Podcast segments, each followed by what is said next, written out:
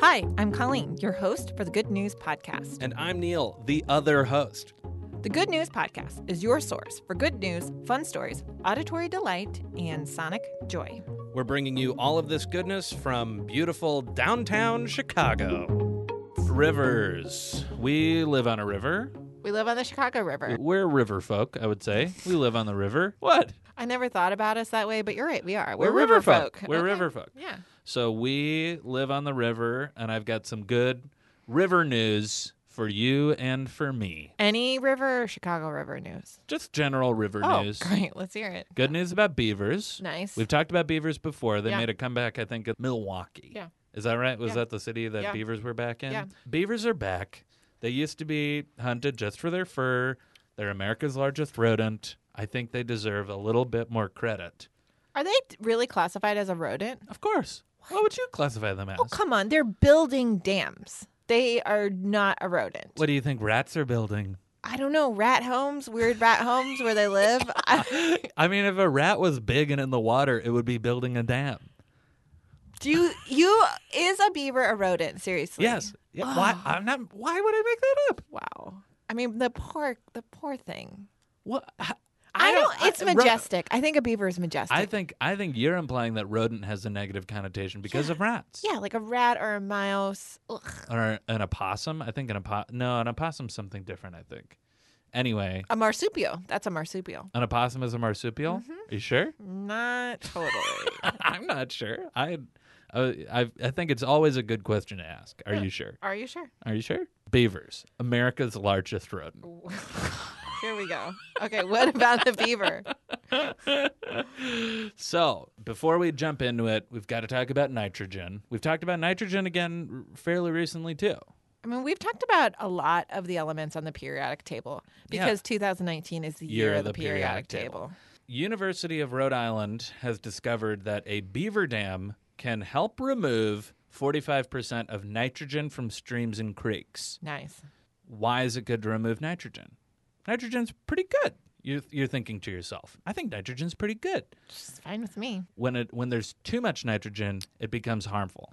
And it can lead to those big algae blooms that you've been reading Yes. about Oof. that makes it like really hard to swim in Florida. Yeah, it's smelly And it smells bad and it hurts the fishies. and it hurts the fishies. Nitrogen can be bad in large quantity. These beavers are building dams and you may ask yourself, "Uh, well, how does a dam help remove nitrogen from the water? That was my first question. When a beaver builds a dam, the dam traps water behind it, forming a pond.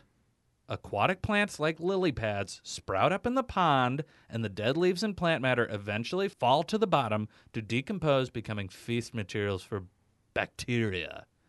As the plant material decomposes, oxygen levels drop, and the bacteria are forced to find another source of oxygen. Whoa. They turn to the nitrates in the water, breaking down the chemicals, using the oxygen, and releasing the nitrogen out of the water as a gas. Whoa.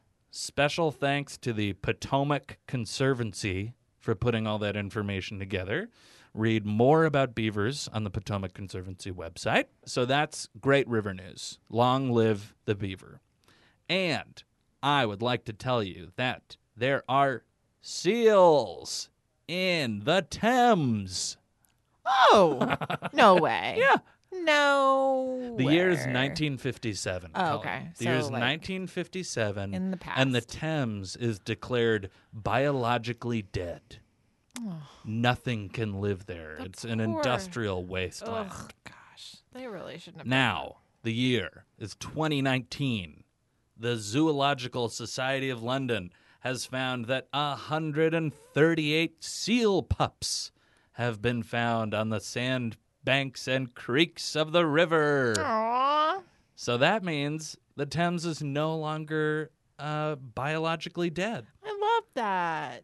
That's very exciting. And they're big. Seals are big. Oh, yeah. They're So- huge. it's You got to be careful. the implication. the implication is that the whole ecosystem is starting to bounce back. That's if the great. ecosystem can support all these seals and seal pups, then all of a sudden it seems like you've got a very healthy river on your hands. That's beautiful. I love that. If you could do one thing to a river, what would you do? Surf on it. Sheriff on it.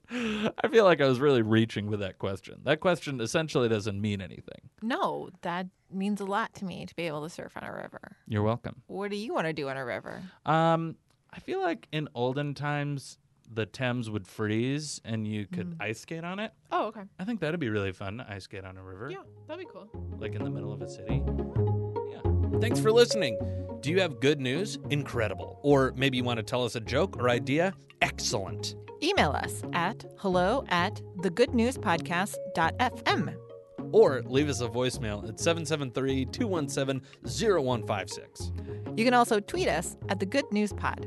And follow us on Instagram too.